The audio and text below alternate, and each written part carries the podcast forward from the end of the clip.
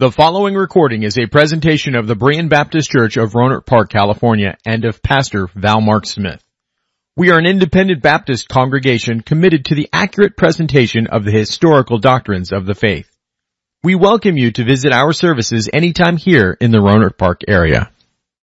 Now if you'll open your Bibles to Philippians chapter 2, uh, this is our second week of the new year, and we do continue to pray that very soon we will be together fellowshipping and uh, worshiping our Lord in this place. And our inability to fellowship in person is part of what fuels the issue that I want to talk to you about today.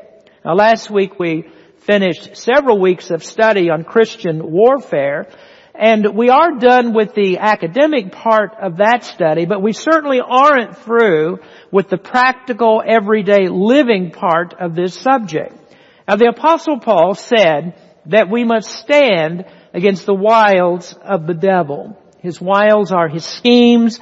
Those are his many methods of attack that he uses to cut Christians down at the knees and to ruin our spiritual walk with the Lord.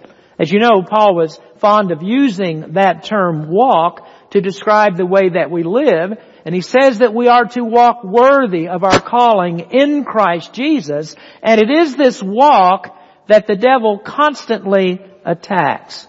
And so while we are done with the subject of Christian warfare, the devil is never done with us. He is relentless and we must not ignore the fact that we always need to be on the lookout for the next trap that he lays in front of us. Well, in this text of Philippians chapter 2, we find another of Satan's common tactics, and in fact this is one that he's used for thousands of years, and this is his attempt to get us to evaluate our success by what the world does.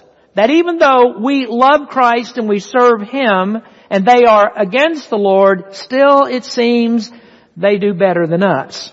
Now our study verses this week and next are Philippians chapter 2, verses 12 through 16. In Philippians chapter 2, beginning at verse number 12. Wherefore, my beloved, as ye have always obeyed, not in my presence only, but now much more in my absence, Work out your salvation with fear and trembling. For it is God which worketh in you both to will and to do of His good pleasure. Do all things without murmurings and disputings, that ye may be blameless and harmless, the sons of God without rebuke, in the midst of a crooked and perverse nation, among whom ye shine as lights in the world, holding forth the word of life, that I may rejoice in the day of Christ, that I have not run in vain, neither labored in vain. Now we begin our message today with verses 12 and 13 of this second chapter. And by themselves, those two verses are, a, are an excellent study and we would do well to explore them in greater detail. They're very good. But I don't intend to focus on those verses today. I will comment that they are, for some, hard to understand, might even seem to be contradictory. Here the apostle tells us to work out our salvation, and unfortunately that is often misinterpreted to work for your salvation. And we know that's incorrect because there are so many places in scripture that tell us that our salvation is not by our works, but by faith in the work that Christ did for us. Now when a person comes to Christ, there's no work for him to do, and this is because God planned His salvation from the foundation of the world, and God implements our salvation in time by opening our minds to the gospel of Jesus Christ, and then by the work of His Holy Spirit, He goes beneath our consciousness and overcomes our natural, contrary will to the things of God. And then God alone gifts us with repentance and faith, and that leaves nothing for us to do to contribute to that initial working of our salvation. But the Bible also teaches that salvation is an ongoing work. While we are justified and set apart from sin in the initial working of God. Yet there is a sense in which salvation is ongoing throughout our lives and it's continually bringing us into conformity with Christ. Now, there is nothing in salvation from start to finish that is not God's work, but at the same time, God brings us into His work as the efficient means of carrying out His plan to conform us to the image of Christ. Now verse 13 of this text says that God is the one who enables the believer to work out his salvation. The ongoing process is perseverance, that is our practical sanctification, and it requires our efforts, but God alone is the one who strengthens us and enables those efforts to be possible. You see, if God didn't supply the power, then this old nature that's left in us would overcome us. Uh, we wouldn't be able to persevere in righteousness and holiness. But God is working that we may be able to live in, in the ways that He wants us to go. Now two theological words that you should familiarize yourself with are monergism and synergism. Regeneration, we say, is monergistic. That means that God works alone. He works without any input from us.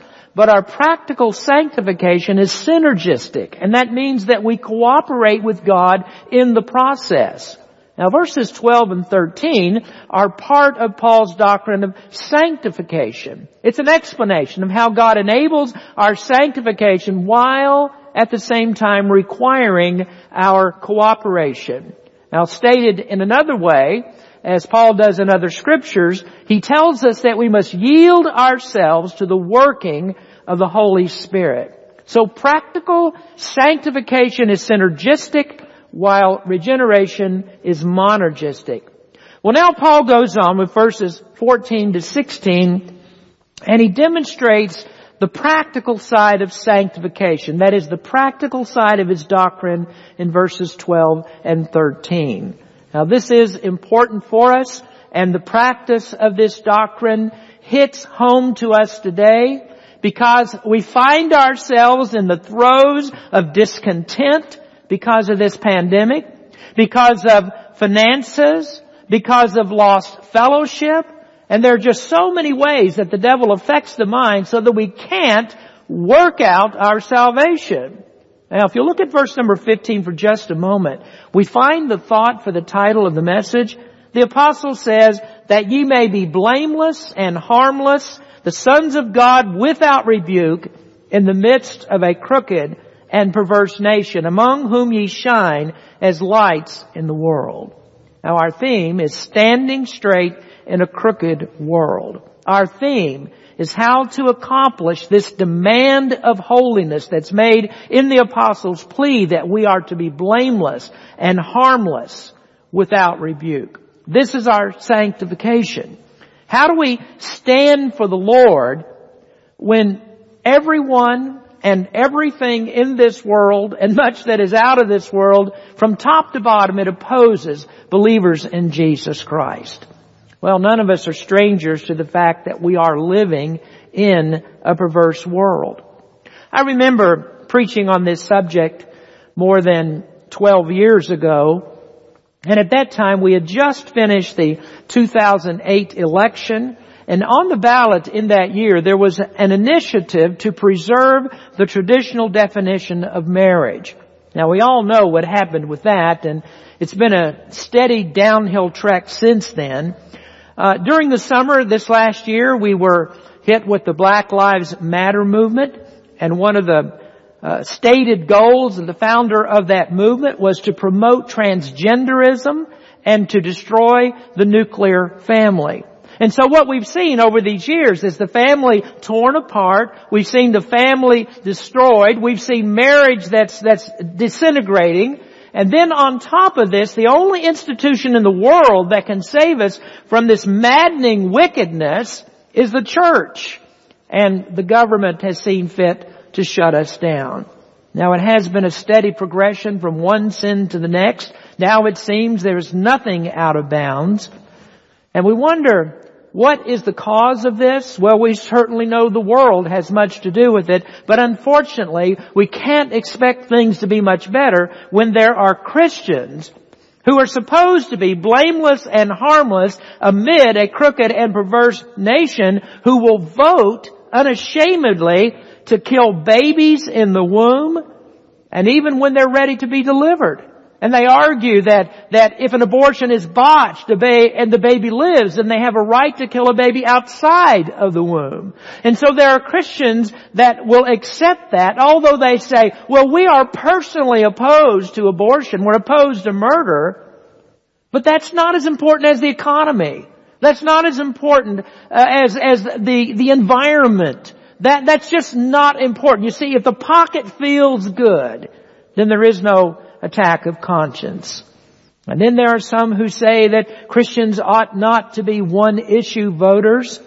But I'm telling you, if murder is on the ballot and you vote for it, then just wait until you're a little bit older and there's a ballot of an, uh, initiative that comes up that says that you are a burden on society and you ought to be killed. And then I also remember 12 years ago when preaching on this text that I said things are not as bad as they could be because there's still some Christian influence left and that's the filter through which many of these proposals are run through. And that's what saves us from the worst. Now these years later we wonder, is that true? Is that still true? Well, I don't think so. The church is now fighting for survival in America and we are the ones that are about to be aborted. To be a Christian is to be a pariah. In Paul's time, living in the Roman Empire, he said, Christians, we, we are the offscouring of the world. He said, we're, we're the dog do that people step in and try to fling off of their shoes. And now we find ourselves in America in that same place that we are part of a world that is moving at light speed towards the revelation of the Antichrist. Now in the last days, the depravity of the human heart will be exposed as never before. And we wonder, we must wonder, is this what we're seeing? I mean, when did you imagine that it would be impossible for you to know the gender of your baby even after that baby is born? When does Ellen Page become Elliot Page and the world rejoices because sexual deviance is the measure of courage? I mean, how is it that these people are the best that we have to offer, uh, offer instead of being the shame of society like it was centuries before? When has darkness been called light and light has been called darkness? When has good been celebrated and not celebrated and, and evil celebrated over good like it is now? So this is truly, and we know this, it is a wicked and perverse nation. And the world ha- is dictating to Christians now what happiness means and how we can achieve it. And the sad story is that Christians are being sucked into this whirlpool of filth and there are churches that promote sin rather than hold up a standard of righteousness and preach against it. My wife and I were talking the other day about some people that we know who are living together without marriage. They attend a large church on the way to Sebastopol and they are accepted there. While there is a modicum of, of watered down gospel preaching, there is no real call for repentance from sin and holy living. And Christians accept that. Christians don't stand for anything and they're not pricked in the heart to be righteous and holy, to be harmless and without blame among a wicked and perverse nation. No, Christians are being sucked into the world's lifestyles. Now our desire then is to have what they have. We think that what they have will bring us personal happiness when the truth is that joy for a Christian is never achieved by rejecting the sanctification that God requires of His people. But I do want to say this. In the midst of all of that trouble, in the darkness today, there are still some, there are still some who look to God's Word to find their contentment. I'm happy to say that I believe we have many in our church that do look to the Word of God, that look to Jesus Christ and His ways to find their contentment. And so they reject sin as they should. They are convicted as they should be when they know that their lives depart from God's design for them. Now, as your pastor, I was blessed beyond what I could hope to be when I received a letter recently from one of our young people who was going through a trial, and this young person expressed faith in God to give answers, and I received this letter and this person wanted to confirm through me what was already decided. This young person told me about reading the Word, about praying and asking for guidance and then deciding to do what God said and to reject the convenient choice of what most people would do. And it was a decision that said, I belong to the Lord and His will must be done in my life. And I'm telling you that that's uh, more of a rarity these days than not. Now thank God for parents that still want to keep their children in church, that insist that if their, if their children are under their roof, they will be in church and the family will obey the Lord.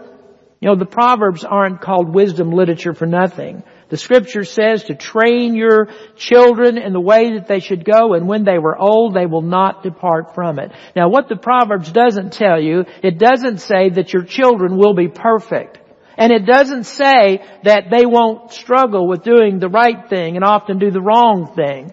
No, the Proverbs say that if you teach them what is right, the right way to go, that when they go the wrong way, they, they will be convicted, they will turn back to what they are taught. And folks, we need to keep laying that foundation because we live in a wicked and perverse nation. Now I realize in our congregation most of you are older, the kids are gone, but I'll tell you what I've experienced myself that, that shows me that, that God knows what He's talking about. I still get phone calls that say, Dad, what should I do? What path should I take? And when they've done something wrong, when my kids have done something wrong, they aren't purposely and persistently digging deeper holes for themselves, but they want to get up. They want to see the light of God's blessings. And that is the reward that God promises. And I'll tell you something else. If your children are walking the wrong path, don't defend them. Don't hold them up. Rebuke them. Tell them the truth. You'll never help them by being supportive of their sins. Now there is a lot that I could say about that and there are situations that distress me and disappoint me, but more importantly they anger and disgust God. So let's be separate from this wicked and perverse nation. Let's not be contributors to it. Now that's a lot of introduction. I haven't yet got into the message. I want to tell you what the Bible says that we must guard against. Happiness is not achieved in materialism. It's not achieved in worldly attitudes, but we must separate ourselves from the world's ways and learn to be content in our salvation. Even when and especially when trials come, we must learn to be content in Christ. Now the world will suck you down in every area of your life. It will drag you down in everything from your material household goods to your physical well-being to your spiritual morality. So let's explore what Paul says about this. Philippians is a letter. It's a letter about how to live a life of joy and peace and contentment, and it tells us how to stand up straight for God in a bent down, crooked world. Well, we need to, to go to verse number 14. In verses 12 and 13, the apostle says, work out your salvation, and now we know that that work is fueled by the power of God. And in verse 14, the apostle gives two methods of working out our salvation. Now today we discuss verse number 14. Next week we come back and look at verses 15 and 16. In the 14th verse, do all things without murmurings and disputings. Now, from this verse, we will talk about the insolence of believers. The insolence of believers. So what is insolence? Well, it is our tendency to be impertinent, to be disrespectful, to be irreverent, and perhaps mostly in this place, it means to be discontented, to be cheeky towards what God provides. And it is to be so forward as to think that we know better than God. Now let me say straight up before we start that discontent is sin.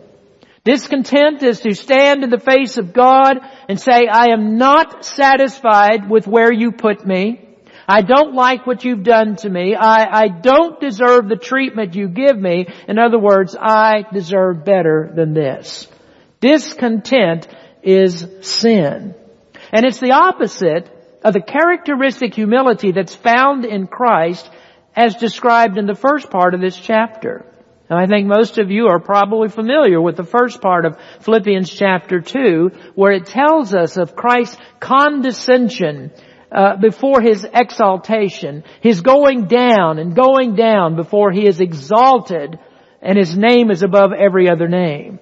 Now the example of Christ is his willingness to accept that God should take him down and that God could take him down to the lowest point possible to fulfill his purpose. And it is to go down and yet still to understand that God in these things is working things for our good. This is what Christ did. He went down in humility. He went down into shame knowing that his Father would exalt him in due time. Christ did it without complaint. And he was willing to do it. He was glad to do it because it was his Father's will. And so Christ knew that no matter how bad it got to be in the flesh and to be a lowly servant and then to go down to the cross and knowing that he never deserved to be there still, as low as he went, he knew God was in control. Now let's look at two words that typify the insolence of believers, which is insolence directed at God. The first of these words is murmurings. Murmurings are emotions of discontent. Now, some translations use the word grumbling in this place, which is the same in, in, meaning. Grumbling is a muted, under the breath, guttural sound that's spoken when you are upset about something. In fact, the original word in Greek is onomatopoeic. That means that pronouncing the word makes the same sound as the action. Grumbling results when you are dissatisfied or disappointed because something happened to you that you think is undeserved. Well, this, this word is used several times in the scriptures, but none that so clearly demonstrates um, the issue as Paul's example in 1 Corinthians chapter 10. Now, if you take your Bibles and turn to 1 Corinthians 10, I'd like to, to read this. I want you to see it. And in this chapter, uh, Paul warns the Corinthians to watch their conduct lest they fall.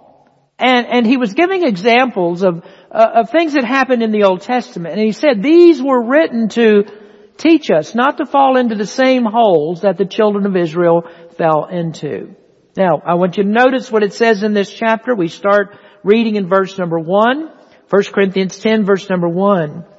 Moreover, brethren, I would not that ye should be ignorant how that all our fathers were under the cloud and all passed through the sea and were all baptized unto Moses in the cloud and in the sea and did all eat the same spiritual meat and did all drink the same spiritual drink for they drank of that spiritual rock that followed them and that rock was Christ. But with many of them God was not well pleased for they were overthrown in the wilderness. Now these things were our examples to the intent that we should not lust after evil things as they also lusted, neither be ye idolaters as were some of them, as it is written, the people sat down to eat and drink and rose up to play. Neither let us commit fornication as some of them committed and fell in one day three and twenty thousand. Now these, this reads like a catalog of sins that we commit this very day. Neither let us tempt Christ, as some of them also tempted and were destroyed of serpents. Neither murmur ye, as some of them also murmured and were destroyed of the destroyer. Now all these things happened unto them for ensamples, and they are written for our admonition, upon whom the ends of the world are come. Wherefore, let him that thinketh he standeth take heed lest he fall. Now let's look closely at verse number 10. Neither murmur ye, as some of them also murmured and were destroyed of the destroyer. Now this warning is taken from the hard-heartedness of Israel when they left Egypt on their way to the promised land. And we, we don't have time to read all the scriptures concerning this. Uh, uh, you can do this at another time. Most of it's found in Exodus and Numbers if you care to explore that further. But let me comment on two incidents of their discontent. Now it started Everything started with Israel in Egypt. They grumbled because they were in Egypt. Now the scripture says in Exodus 2 verse 23, and it came to pass in the process of time that the king of Egypt died, and the children of Israel sighed by reason of the bondage, and they cried, and their cry came up unto God by reason of their bondage.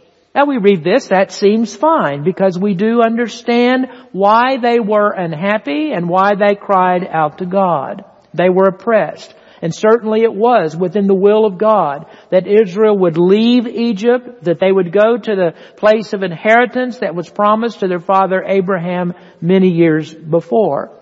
In fact, if God had not allowed a new Pharaoh to come to power, one who, who wasn't as favorable to the Jews as the former Pharaoh was to Joseph, then they would have been content to stay in Egypt forever.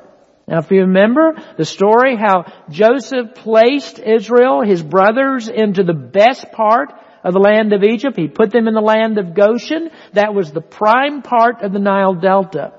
And so to move them out to make them discontent, God brought oppression. That's His method of, of getting them to move towards Canaan.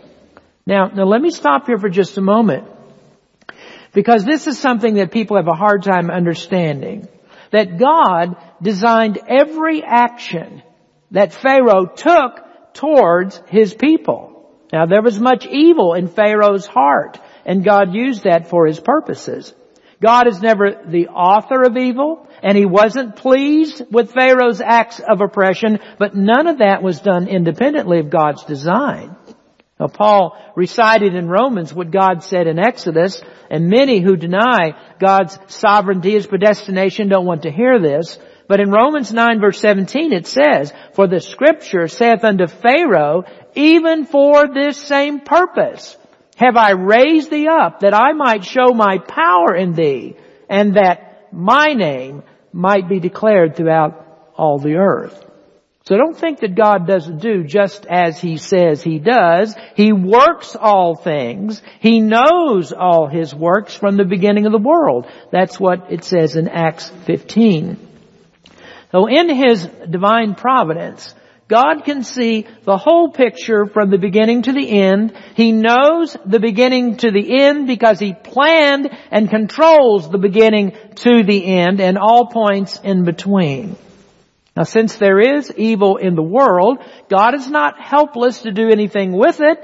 He's not helpless to do anything against it, and He can turn that. He can turn evil into things that will accomplish His purposes. And this is the way that God deals with us. We can only see the present ups and downs of life. We can't see the end. Uh, we can't see how it all works for our good, especially the bad things that happen in our lives. The good things, maybe we see a little bit of that, but we don't see into the future. We don't know far enough ahead to find out what the good is that will come out of all these problems that we have. We see ours is simply to trust God that He's doing exactly what He said He would do. He would work things for our good. And so using oppression to get Israel out of Egypt was the way that they received something far better, which was the inheritance of Canaan. And that's what the sovereignty of God is all about. He is sovereign and we can't be. Now imagine for a moment that we could dictate to God when in our foolishness we can't even run our everyday affairs with any semblance of good sense. But why do we have these warnings in the scripture? It is simply because we can't do this by ourselves. Now we go back to Israel. They are in Egypt and God allows evil circumstances to arise to produce the effect that He desires. So finally He does move His people out of Egypt and they will become His chosen nation governed by His divine laws. And so in the wilderness He gave them His laws and He established the nation. But just to show you how short-sighted they were, they were in the wilderness and headed towards the promised land and with only within only a few days of that miraculous crossing of the Red Sea, they began to grumble. They murmured because there was no water. Well, God then gave them water from the rock. And then they started to grumble because there was no food. And so God gave them manna and quail. And in their grumbling, they said, oh, it was so much better back in Egypt. We remember the leeks and the garlic. We remember the fish and the cucumbers. No matter what God did for them, they grumbled. And the idea was we are discontent. Why is God doing this? Did He bring us into the wilderness to kill us with hunger and thirst? And do you remember they finally came to the border of Canaan? They came to Kadesh and the spies were sent out to check out Canaan. And it was a tremendous place. But there were ten spies that came back with an evil report and the people fell apart. They said, we can't possess the land. And then they wanted to stone Joshua and Caleb because they gave a good report. Now that tells you something, doesn't it? The Almighty God who had defeated all of Egypt's gods promised to do it and God's providence guided them every step of the way. But what did they say? We can read it in Numbers chapter 14 Verses 2 and 3, all the children of Israel murmured against Moses and against Aaron. And the whole congregation said unto them, Would God that we had died in the land of Egypt, or would God that we had died in this wilderness. And wherefore hath the Lord brought us unto this land? To fall by the sword, that our wives and our children should be a prey? Were it not better for us to return to Egypt? And so it was the grumbling of discontent all the time. When they ate manna and quail, it soon became too much manna and quail. Now let's go back to verse 10 again in 1 Corinthians 10. Neither murmur ye, as some of them also murmured and were destroyed of the destroyer. Now this grumbling culminated in an incident in Numbers 16. Israel wasn't happy with the leadership of Moses and Aaron, and some of them wanted to become the leaders. And the end of that story is that God opened up the ground and swallowed up these men who wanted to take leadership. Now you can let that be a lesson about trying to take authority and leadership away from God's appointed ministers. We are to follow the ones that God put before us. But still they were obstinate. And in 1 Corinthians 10 verse 10, Paul referred to God sending a plague in which 14,700 Israelites died. When you grumble, you're saying that God's sovereign will for my life is not right. God is mistreating me. God does not treat me fairly. And Paul said, when you do this, you are in danger of being disqualified from God's service. So this is the emotional response of discontent. It's sin against God. Now, let me warn you before I leave this point. Don't grumble when you are where God put you. And don't grumble when you're not where God put you. Don't grumble when you're out of place because of your obstinacy. Don't complain when hard times are your fault. Peter said, for it is better, if the will of God be so, that you suffer for well doing than for evil doing. Now if you're doing what God says, what He requires, and you suffer, then praise God. Because the scripture says, it is given in the behalf of Christ to suffer for His sake. But if you suffer because of your hard-heartedness and your hard-headedness, you still shouldn't grumble and you should still praise God because God treats you as His child. There's the chastisement of disobedience and that is a blessing because God does it to bring you back to the only place where you can be genuinely happy. And that's in the center of His will. And then I can't help but mention this also, that Satan always perverts the gospel. Now one of the ways that he does this, and this has become popular across the entire world now, one of the ways that Satan perverts the gospel is the prosperity gospel. And the prosperity gospel is the promotion of discontent. Now I know that appears, it, it appears to be the opposite. It pretends that, to tell you how you can be content, but it feeds on discontent because it teaches that where you are is not where you should be and if you're in any kind of trouble, if it's that you're not rich, if it's, if you're not what you want, then you need to be discontent and so it feeds on that discontent. Without discontent and without rejecting suffering for Christ, the prosperity, prosperity gospel doesn't travel. Why does it sound so strange? Well, because it is nothing but psychobabble. It's unbiblical. It's unchristian. It's the opposite of what's taught in God's Word, especially what is taught right here in this chapter in Philippians. The Bible says, don't murmur. Don't complain.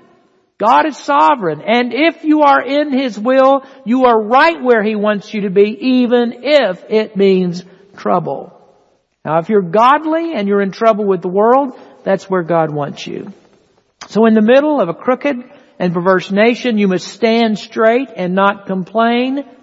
To do otherwise is to say to this lost world that God is not good, God doesn't treat His people well, God is not sovereign, God doesn't have your best welfare at heart.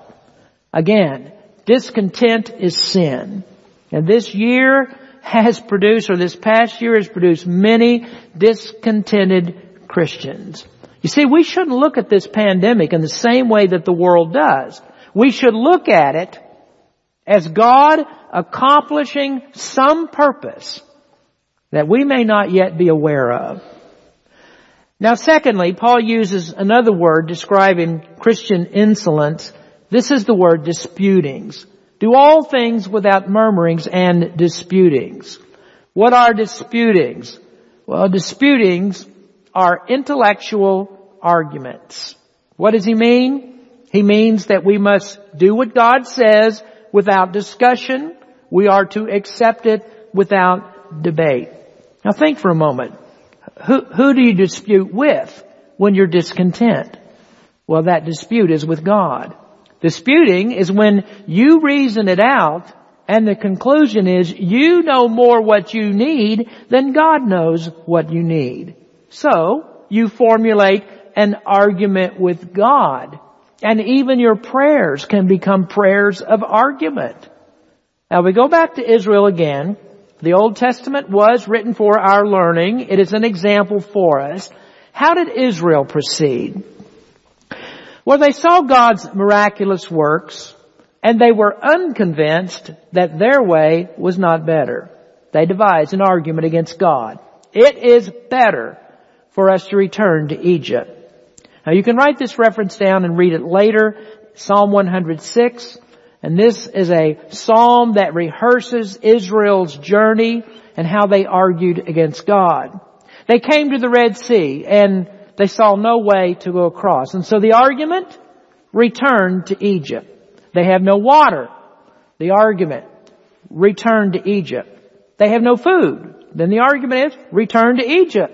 They come to Kadesh and the spies return with fear. And so the argument is, return to Egypt.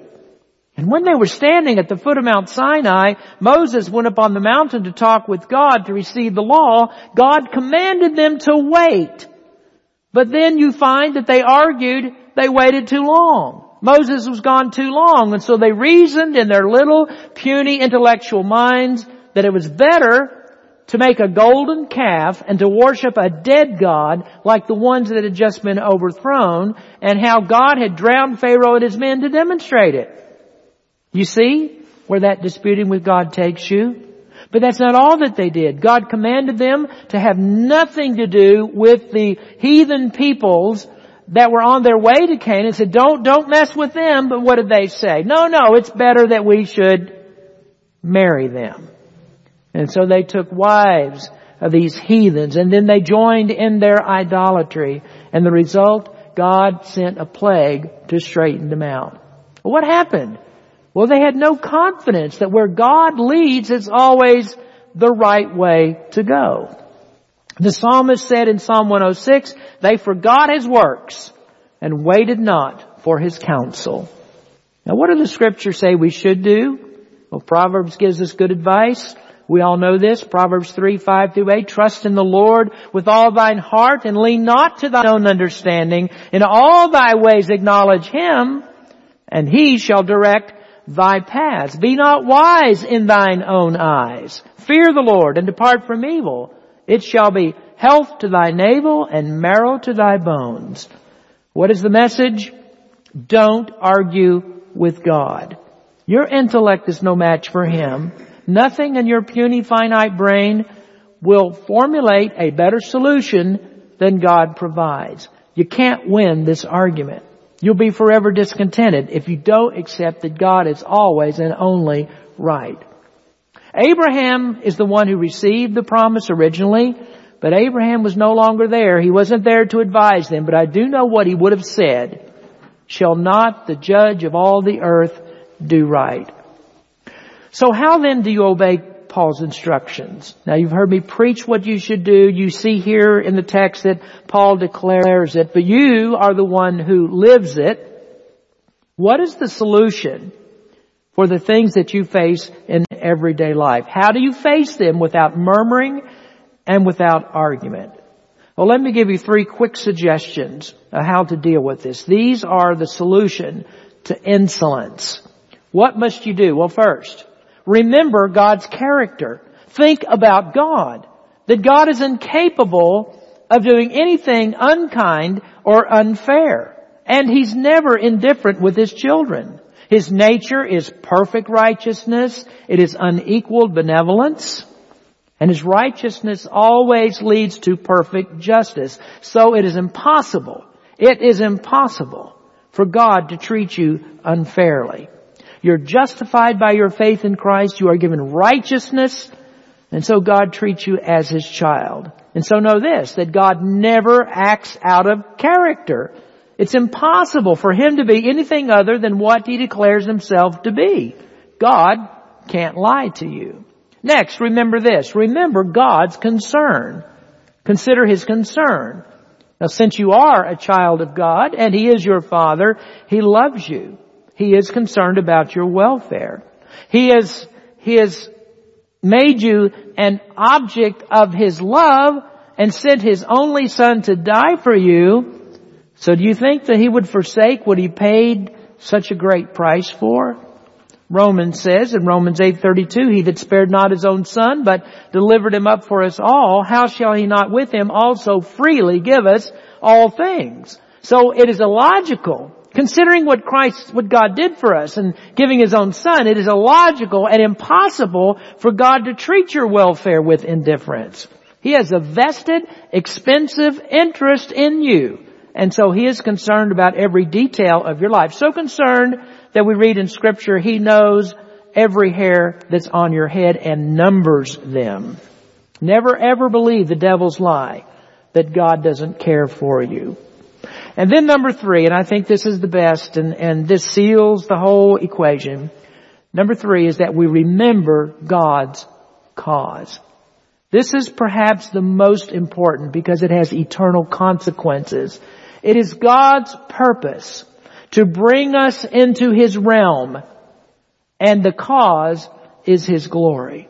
Your great purpose is to glorify God and you can't do it if God doesn't lead you perfectly in the way. So what will God do? Well, He will do everything necessary to conform you to the image of Christ. His cause is your entire sanctification so that you become like His Son. Now if there's trouble in your life, then He uses it to file off the rough edges. He uses trials, sometimes trials by fire, to strengthen you, to burn up the dross in your life. Now remember, this is the purpose of the Christian armor because you're going through all these things because there is all this difficulty and the devil's after you. The Christian armor helps you to survive Satan so you will be glorified in heaven. That is God gifting you with what you need. So what does it all mean for you? Well, it means this. God's cause is not your good time. God's cause is not your fun. His chief concern is not your health, and it's not your wealth, and certainly not your earthly prosperity. No, His chief concern is to bring you to the perfection of Christ. And so everything that He does is to take you in that direction so that He molds you into the perfect man, woman, boy, or girl. And how long will He do this? Uh, Ephesians rather tells us in chapter 4, how long will He do this? Till we all come in the unity of the faith and the knowledge of the Son of God unto a perfect man, unto the measure of the stature of the fullness of Christ. That's God's cause. This is His goal. And so whatever it takes to meet that goal, God will do. So the cure to our insolence, our discontent, our murmurings, our disputing is to remember God's character, remember His concern, and remember His cause. His will is the perfect will. So I'm telling you that the apostle is teaching us to be satisfied with God. As we read in the scripture reading a moment ago, be content with what God gives you. Be content with where you are. No matter where you must go, no matter how high the walls of water are on each side, He will safely lead you through until you reach the other side. You'll walk through on dry ground until you reach those shores where one day you will see God. Christians, be content in God. Let's pray. Heavenly Father, we come to you confessing our sins and realizing, Lord, that we have fallen so far short of what you would have us to be. And we are many, many times a discontented, arguing type of people. Lord, help us that we wouldn't murmur, that we wouldn't complain, but we realize that when we're doing whatever we can to, to live in your word and we want to practice your word, that when those hard times come, that you're using all of that to shape us up, to mold us into that perfect image. Everything that we see as bad that happens to us is really your hand working to make us what we should be. Help us to understand this, Lord. We pray for our church. It is so easy for us in these, in these times when we can't be in church, when we, we miss the fellowship, we, we become weaker by this. And Lord, we pray that you'd help us to stay strong, help us to stay in your word and think every day about how we can live a better life for you and satisfy that, that, that longing in our souls to be what you would have us to be. Lord, we pray that you be with us, strengthen us in all that we do.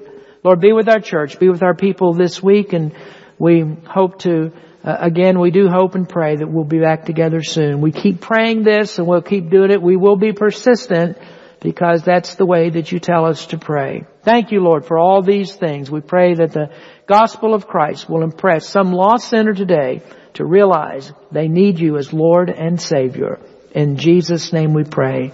Amen.